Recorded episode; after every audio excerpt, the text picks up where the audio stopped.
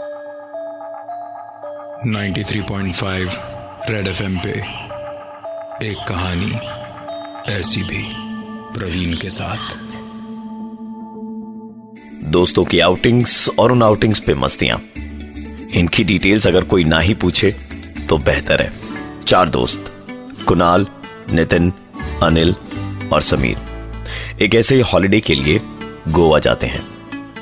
Train and hotel bookings तो सब internet से ही कर लेते हैं, सिर्फ पैकिंग का ही काम था। ट्रेन जर्नी थोड़ी थकाने वाली थी, लेकिन मस्ती खूब की और उसके बाद फाइनली होटल पहुंच के फ्रेश होके आसपास की 2-3 जगहें घूम के रात को लौटने के बाद चारों की हालत थकान से भरी थी। कुणाल और नितिन एक रूम में थे और अनिल और समीर दूसरे रूम में। सबने खाना खा ही लिया था और अपने अपने रूम में सोने चले गए। आंख तो बेड पे लेटते ही लग गई थी, लेकिन अनिल को इतने नरम बिस्तर की आदत नहीं थी, तो वो बार बार करवट बदल रहा था। ऐसे ही करवट बदलते वक्त उसकी आंख खुली तो वो चौंक गया। बेड के सामने आईने में उसने देखा कि समीर के पास तकरीबन 35 साल का एक आदमी खड़ा है और समीर को घूरे जा रहा है। अनिल ने तुरंत अपने बिस्तर से उठकर लाइट जलाई तो देखा वहां कोई नहीं था। इतने में ही उसके माथे से पसीना आ गया था। पसीना पहुंच के पानी पीने आगे बढ़ा तो एक धीमी सी आवाज सुनाई दी और वो धीरे धीरे तेज हो रही थी। जब उसने ध्यान से सुना तो आवाज टेबल के पास से आ रही थी। डरते डरते धीरे धीरे अनिल पास गया तो देखा कि कोला की बोतल से वो आवाज आ रही थी। अपने ही ऊपर मुस्कुराया कि क्या पागलों जैसी बातें सोच रहा हूं, और बोतल बंद करके पलटा ही था कि उसे एक आवाज और सुनाई दी। इस बार आवाज बाथरूम से आ रही थी। जाके देखा तो नल खुला था।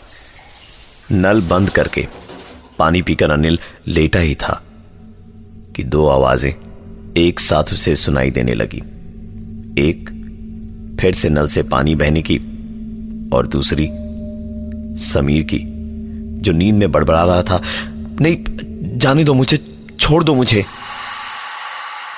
समीर को जगाया तो जैसे समीर की जान में जान आई और उसने बताया कि एक आदमी बार बार उसे सपने में अपने पास बुला रहा था।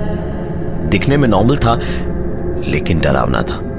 जले हुए कपड़े पहने हुए थे और वो आदमी बार बार अचानक से उसकी आंखों के सामने आ रहा था। इतना सब कुछ होने के बाद अनिल और समीर ने वहां रुकना ठीक नहीं समझा और तुरंत ही अपने बैग वगैरह उठा के कुणाल और नितिन के रूम में चले गए और सारी बात उन दोनों को बताई। कुणाल और नितिन हंसने लगे और कहे कि तुम दोनों यहीं लेट जाओ, हम तुम्हारे कमरे में चले जाते हैं। कुणाल और नितिन दोनों अनिल और समीर के कमरे में चले गए। दोनों ने अपने बैग्स रखे ही थे कि नितिन को लगा जैसे रूम की बालकनी से कोई कूदा हो। वहां जाके देखा तो ना तो कोई आवाज थी ना कोई इंसान। उसकी सांस में सांस आई और दोनों ने रूम में थोड़ी इधर उधर तांक झांक की और उसके बाद लेट गए। तकरीबन कुछ 1 घंटे बाद उनके खिड़की पे एक आवाज आई। नितिन की आंख खुली तो वो आवाज एक बार फिर से आई। नितिन ने कमरे की बत्ती जलाई और बत्ती जलाते के साथ ही कौवे की आवाज आना बंद हो चुकी थी। कमरे की बत्ती बुझा के नितिन जैसे ही लेटा कि तभी अचानक दिन में कौवों का काव काव करना समझ में आता है। लोग कहते हैं कि शायद कोई मेहमान आने वाला होता है, लेकिन रात के 2 बजे किसी कौवे का काव काव करना, वो भी एक होटल के कमरे के ठीक बाहर, ये चीज नितिन और कुणाल दोनों को ही समझ में नहीं आई। इस बात को भुलाकर नितिन सोने की कोशिश कर ही रहा था कि अचानक डोरबेल की आवाज से नितिन और कुणाल दोनों की हालत डर के मारे खराब हो गई थी। डोरबेल फिर से बजी। दरवाजा खोला तो देखा रूम सर्विस वाला था और उसने कहा कि सर ये लीजिए आपका एक एक्स्ट्रा कंबल। नितिन ने कहा पर हमने तो कोई कंबल मंगवाया ही नहीं। रूम सर्विस का लड़का बोला सर आप ही ने तो अभी फोन करके मंगवाया था। नितिन थोड़ा चिढ़ गया था। वो छल्ला कर बोला अरे बोला ना मैंने नहीं मंगवाया था, रात के 2 बजे क्या बकवास लगा रखी है, किसी और ने मंगवाया होगा। रूम सर्विस बोला सर आप ही ने मंगवाया था, हमारे पास में सब रिकॉर्डेड रहता है, आप चाहें तो खुद सुन लीजिए। नीचे लॉबी में जाकर जब उन्होंने उस फोन कॉल को सुना तो सचमुच नितिन की ही आवाज थी।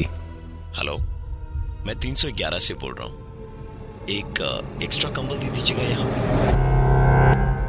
इतना सब होने के बाद नितिन और कुणाल ने अनिल और समीर को जगाया नहीं, चुपचाप लॉबी में ही बैठे। तभी वहां एक गेस्ट बाहर से आया और उसने रूम मांगा तो मैनेजर ने आके पूछा कि अगर आप लोग उस कमरे में वापस नहीं जाएंगे तो वो रूम मैं इन्हें दे देता हूं और आपको मैं किसी दूसरे रूम में शिफ्ट कर देता हूं। दोनों ने हां कर दी और थोड़ी देर बाद वो गेस्ट 311 की ओर चला गया। उनके जाने के 10 मिनट के बाद नितिन के दिमाग में पता नहीं क्या आया। उसने कुणाल को उठाया और उसको लेके रूम नंबर 311 की तरफ चल पड़ा। 311 के पास पहुंच के नितिन और कुणाल की सांसें जैसे हलक में ही अटक गई हों। रूम बिल्कुल वैसे ही खुला पड़ा था जैसा वो दोनों छोड़कर आए थे। वहां कोई नहीं था सिवाय उनके। सब कुछ वैसे का वैसा ही था जैसे वो छोड़ के गए थे। तबे पांव नितिन और कुणाल रूम के अंदर गए।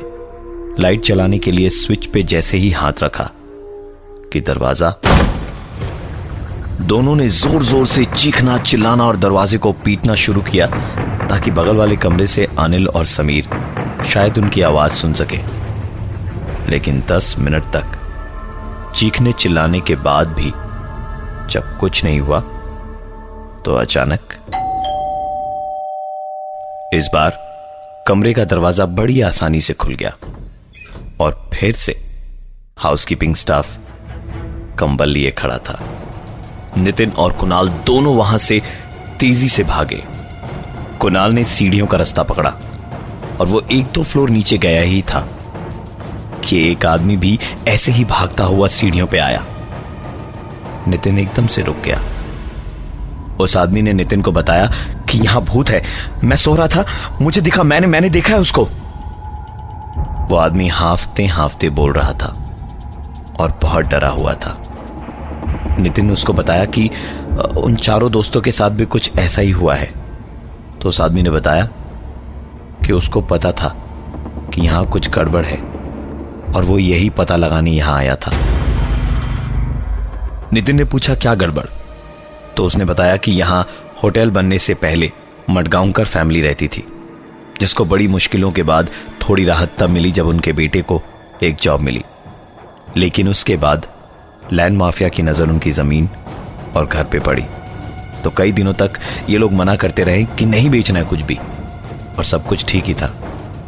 लेकिन एक दिन रात को कुछ लोगों ने अचानक उनके घर में घुस के सबको बहुत मारा पीटा और घर को आग लगा दी। चीखते चिल्लाते रहे लेकिन कोई मदद के लिए नहीं आया। ये सब बता के वो आदमी बोला कि नितिन और उसके दोस्तों को यहां से जाके इसके बारे में सबको बताना चाहिए। तो नितिन ने उनका नाम पूछा। उसने बताया नरेंद्र मडगांवकर।